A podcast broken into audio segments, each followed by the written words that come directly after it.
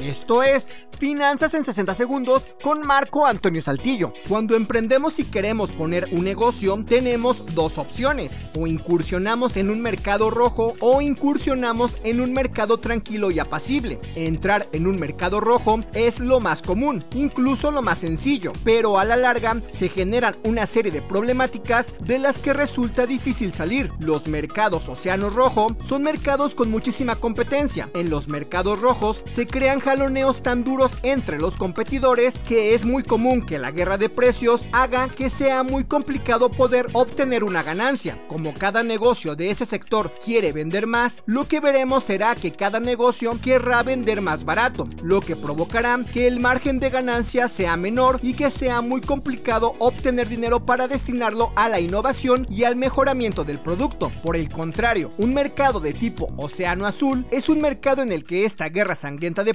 no existe.